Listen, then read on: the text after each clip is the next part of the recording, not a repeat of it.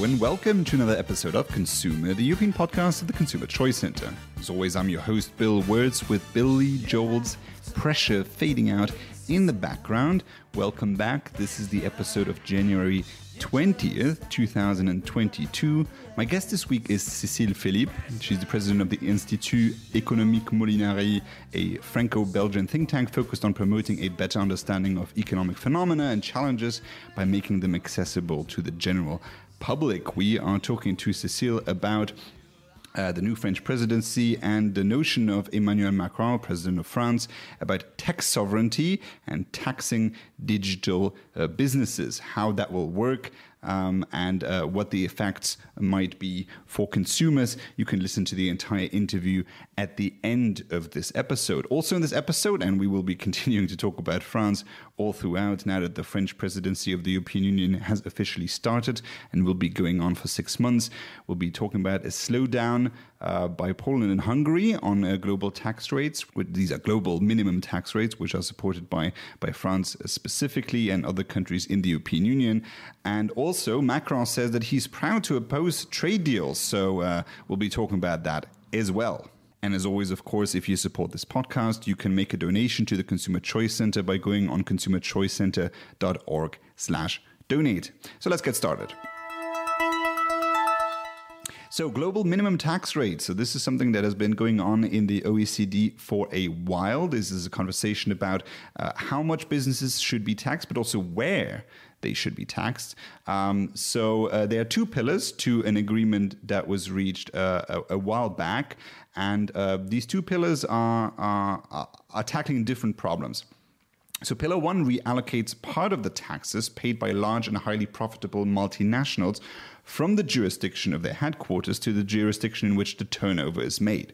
So basically, um, where is the money made, not where is the company headquartered. So you might know that in the European Union, there are countries that are more profitable, um, more interesting, let's say, for companies to be located in. Uh, I'm from one of them, uh, being Luxembourg, and then there's Ireland as well. So for instance, if you buy a product from uh, Apple, you get it sent um, officially from a company called Apple Sales International, which is based in Dublin, Ireland, because Apple pays lower taxes there. Now, that tax competition has actually been very good for the European Union, unlike what many politicians will be telling you, uh, because it has also kept a lid on the the ability to increase taxes in those that already have high taxes. And France is definitely uh, one of them.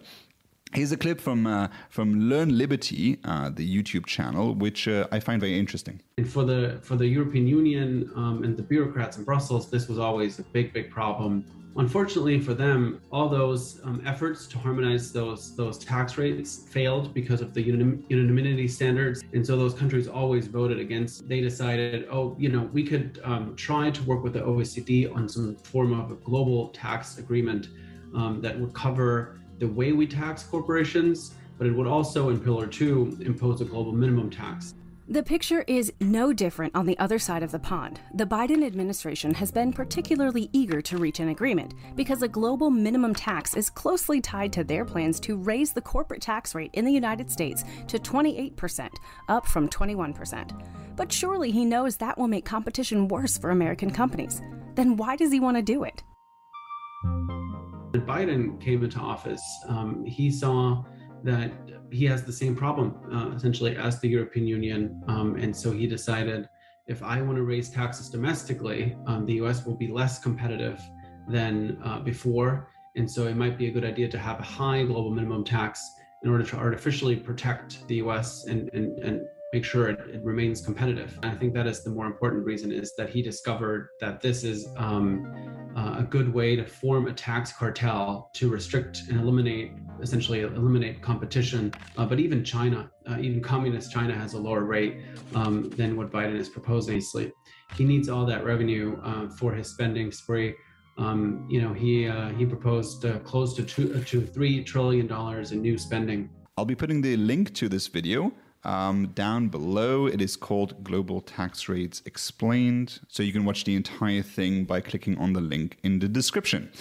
Um, and so it seems that uh, we will be continuing to, to, to have these conversations, especially because Pillar 2, um, this is where it also gets interesting, uh, and that was addressed just in the video uh, now, um, brings in the minimum tax rate. So that is supposed to be 15% and um, and it and it definitely ruffles uh, some feathers and should ruffle some feathers, um, notably because um, there are c- countries in Europe that already have a tax rate that is lower than this. Now, of course, corporate income tax is complicated because there's a lot of variables as to how much you really end up paying, and there's a lot of tax deductions that companies have as a result of investment into research and development. Uh, but it now seems that Poland and Hungary want to slow down the process, even though France wants this minimum tax rate implemented as soon as possible. Um, and there's other countries that are skeptical, uh, including uh, Estonia and uh, Malta. Ireland, interestingly, seems to be supportive, and Luxembourg as well, unfortunately.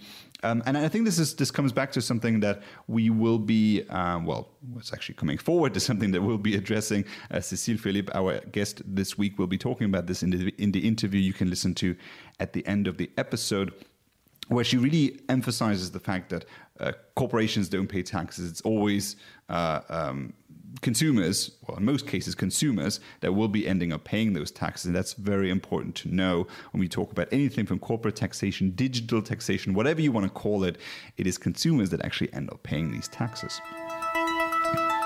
In his speech in the European Parliament yesterday, uh, Emmanuel Macron also mentioned uh, his continued opposition to trade deals um, people to the left of him that were speaking in the European Parliament uh, today. If you follow the conversations there, I think it was a very interesting debate. And they, they mentioned that, oh, uh, Macron is too supportive of free trade deals. Of course, the opposite is true. Uh, France has been very much um, opposed to many of the trade deals. Uh, we can talk about uh, Mercosur. We had some episodes about the effects uh, that Mercosur, the very positive effects that Mercosur could have for European consumers having more choices and more differing quality of products. Uh, but also uh, rivaling China, China being increasingly uh, influential in South America and rivaling China uh, by, by concluding a big trade deal uh, with South American uh, countries through the Mercosur agreement would be great. Um, so France has, has, has, definitely been opposing that, also opposing or definitely on, a, on the very critical side when it comes to allowing uh, uh, agricultural uh, imports from the United States, which is notably the reason why we still don't have uh, a US EU trade agreement. So, unfortunately, uh, that seems to be continuing. France's opposition to trade agreements uh, continue, and and apparently Macron is is proud of it. He said, "quote We were the first to speak out against trade agreements." Um, France is the country that has been the most opposed to the signing of new arrangements. Um, so, unfortunately, um, we, we seem to be continuing with the cronyism of the French and, and unfortunately the Irish as well. Uh, it's been actually uh, French and and, uh, and Irish beef farmers that were very opposed to the trade agreement with South American countries and uh, and unfortunately that doesn't provide more choice to consumers.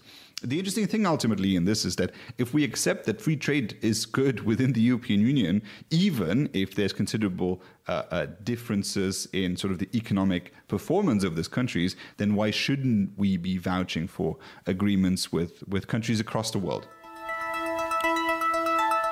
And now, and before we get to the interview of this week, um, I wanted to play you a little clip from uh, Macron's speech today, where he started talking about uh, uh, digital companies. Now, this doesn't entirely relate to the interview we had, um, and, and it definitely doesn't cover the entire thing that the the, the, French EU presidency is going to be about. Uh, but he did mention it, and I wanted to play that clip for you, which, by the way, is of course dubbed into English from uh, from French um, interpretation by the European Parliament. Our challenge is a double challenge. First of all, to build a genuine single digital market so that we can create European flagships and champions. There's investing in new technology, in new sectors as the Commission has proposed on many occasions. It's consolidating a Europe that can finance these champions and can simplify its law so that we can build a genuine single market, a domestic market which is huge in scale. And at the same time, Europe needs to work with the digital stakeholders to protect this enlightened spirit, to protect our rights, our freedoms, the respect for people's private lives, battle against hate speech and division. That's why, along with you, honourable members of the European Parliament, we're going to be putting forward important texts which need to be completed, texts on digital services, which you'll be ruling on tomorrow, and the next few months we could see the emergence of a European digital model which simultaneously will provide for free and fair competition between stakeholders and stop platforms killing innovation and making sure they protect citizens. The second thing we need, the things we need to do will have to allow us to provide economic protection for digital stakeholders because sometimes these uh, champions don't behave as champions should. So interesting there. Uh, he didn't mention anything about digital taxation, even though there has not only been a suggestion pushed by France to the European Commission, but also something that is actually part of the way we're going to be reimbursing the debt that we've taken up during the uh, COVID 19 recovery plans. Uh, so, yeah, I'm bringing on Cécile Philippe. She's the president of the Institut Économique Molinari, Franco Belgian think tank uh, uh, focused on economics. So, uh, yeah, take it away. All right, Cecile. So thank you so much for joining us. Uh, France has just taken over the presidency of the European uh, Union, a rotating presidency. So it's going to be for a total of six months. And um, President Macron has said that he also wants to focus on uh, tech sovereignty and put the emphasis on the importance of Europe being an important tech player. Uh, now, why exactly is President Macron so interested in this topic of Europe being having these big tech companies? Why is that important? Actually, I would tend to agree with him. It is crucial uh, to uh, to to be interested in uh, in tech companies or actually in technology or or digital um, uh, issues. Why? Because I think. Uh, I agree with Alvin and Heidi Toffler. You know, they wrote a book in 2007, uh, Revolutionary Wealth, and, and they were saying that we were living through the most profound uh, upheaval of the global knowledge system because our species uh, since our species uh, began to think because actually there is a change in the in the criteria of power. I mean, in the in the in the past century, that was oil and that was metallurgy, and now it's actually um, uh, information system. And and to be a master of the system has become a geopolitical question. So the the fact that he's interested is in this issue is actually. Um, uh, I think it's it's normal and is uh, is a leader and in, this way I would say that it's it's important that he cares for this issue. I would be much more critical about the way he's uh, is interested in those issue and actually uh, in the way France has been um, uh, uh pursuing kind of national sovereignty in this issue and, and I, I would argue that it does not it's not going to help and it underst- and it completely underestimates uh, our position, the European position or the French position in uh, the uh, digital revolution. So France has been an, an, adamant advocate of the digital taxation through the European Union. I know that France has already uh, imposed similar tax on a national level. Uh, when we look at the tech giants that we're talking about, um, I think there's only Spotify in Europe that really is considered somewhat of a big tech player. All the others are American. Um, the, the, the tech companies themselves have have complained in a way that they've said this is a type of protectionism against American companies uh, because Europe is I don't know, jealous of not creating its own players. So, how do you see this digital taxation as a method to boost European players? Actually, it's not going to boost any anyone. Actually, um, it's it's interesting that the the tech giants I've I've found uh, annoying to be taxed because actually they are not going to pay the tax. It's uh, you know that's something that people do not really understand. We call that in economics incidence taxation. It means that it's not because someone is collecting the tax that they are paying it. Actually, it's you and it's uh, businesses. I mean, it's only it's only people that are paying uh, taxation, be they consumers, be they um, uh, shareholders or employees. And in, in, the, in, the, in, the, in the case of big tech companies, you know, it should be obvious that they have the power to transfer the tax. And I, I love saying so that people really understand that when a company, when a business company cannot transfer the tax, it stops working, it stops running because actually a company it's nothing this, uh, except doing stuff in order to uh, to to provide a service or a product to, to people who are ready to pay it. So either consumer pay it when there is very uh, when there is low competition.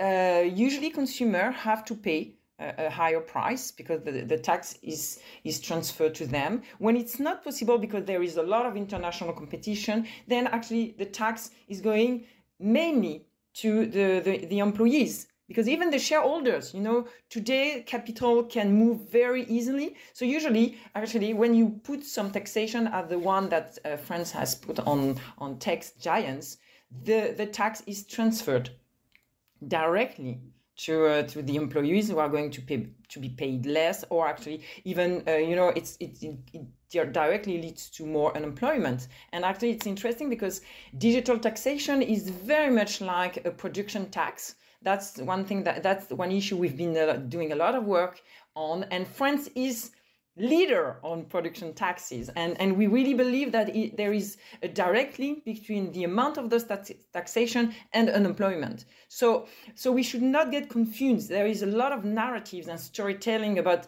digital taxation. First of all tech giants pay the the, uh, the the the same i mean in proportion they, they pay the same amount of taxes as all the uh, firms of the same size and then they do not pay they transfer it to whoever is going to be uh, able to support the tax. And because they are very big players, they can do that very easily. And they did it. I mean, maybe you saw in the news that uh, first, um, I think it was first Apple, and then it was Amazon, and then it was Google recently, you know, saying that they, they are transferring the tax. So, so this is absolutely not a way to help on this issue. Actually, we need big players and that's that's what we should think about how do we make possible for europe to have big players that are going to be able to impose some rules and to well then let's get into that. How do we do that? What do we need to do to create um, a silicon valley of europe? What does it actually take? We need capital.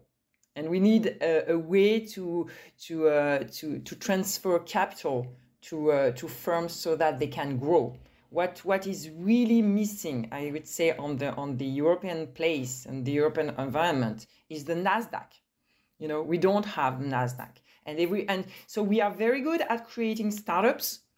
Uh, we are very good at uh, at at at making we we have a lot of creative people so they do create a lot of stuff but then they when they need to grow they do not find the capital that they need in order to grow and so they go to places where they can find it. That's where we, we have a lot of work to do so that those companies will be able to grow. And if we just focus on the case of France, that's also a reason why we, we believe that we need pension funds. Uh, we do not have pension funds in uh, in uh, in uh, in France, except in the public sector. There is a small one that is growing great and doing really good so we think we need to copy it uh, in other areas. So but but that's exactly the kind of things we need to do because we need a way to transfer the capital to those who need it so that we will have uh, big players and and become smart. Because one thing i want really to uh, to emphasize again is that we haven't we completely underestimate the the the, um, the dependence we have on digital technologies. I mean, it's an index is going to be published by a, a, German university in the next month, and and the numbers are just amazing. We are completely dependent. So we are besides big player, we we we are going to to need to be really smart about how we can compete with those uh, tech giants and make sure that uh, they do not impose all their rules, you know, because that, because I agree, it's a question, but uh, but do not confuse the the the the, the um, or do not miss the target with taxation that is that is going to hit us or very very complicated um, uh, regulation that you know are always the same the same thing or that I mean they are they are not able to to reach the goal. Cecile, I had one more question for you before uh, before the end of the segment, and that is that uh, French governments consecutively, I think, especially since the presidency of, of, of Sarkozy, have um, looked in Europe towards what they call tax havens. I am from one myself, uh, from Luxembourg. Uh, Ireland is also in the focus of the French government, saying that some of these companies have reoriented themselves to tax havens, low tax countries within Europe, and what we need instead is um, a, a, unitary norm of taxation uh, with, throughout the European Union. We should give up on this veto power of member states in the European Union that we should we should not have diversity of taxation rules. France is very adamant about this. What is your view? Because you would be one of the very few French people I know who would maybe have a different view on this. So, so what's your take? I would say, you know, life is very malicious because actually you're right. Uh, a lot of companies would uh, would uh, um, settle in Ireland because uh, taxation was uh, was uh, lower. But I guess you saw that Ireland has been has been in competition with the U.S. because actually the U.S. decided to decrease their level of taxation, and then companies went back to the US. So actually, you know, you know, yes, there is the, this competi- competition dynamics, but first we should not look only at Europe because actually the, the, the world is big and, and we are very international. And and and again, the, the, the, the, the main question is does taxation is going to help us get the big giants that we need. I don't we, we have the highest level of taxation in in I mean in the Western world and I, and we do not have the tech giants. So maybe it's time to think about another way to uh, to help those companies to uh, to to grow and and to and to find the capital again. Because because that's that's the one thing you know it's not because you are going to tax me more if it does not go through people who are able to set up companies and and compete with these uh, U.S. Uh, companies or Chinese companies because of course they are also in the game you know, we'll be nowhere. So so you know again i think it's completely uh, um, it's it's really not the way to think about this uh, national sovereignty problem I, I, I, believe there is a huge issue but uh, but taxation is not the is not the the, the, the solution that is uh, that is going to help us on this one and that concludes this week's episode of ConsEUmer. Thank you so much for listening. You can follow Institut Économique Molinari on Twitter at IEM underscore Molinari. And of course, follow the Consumer Choice Center as well at Consumer Choice C. As always, I'm your host, Bill Wirtz. See you Thursday.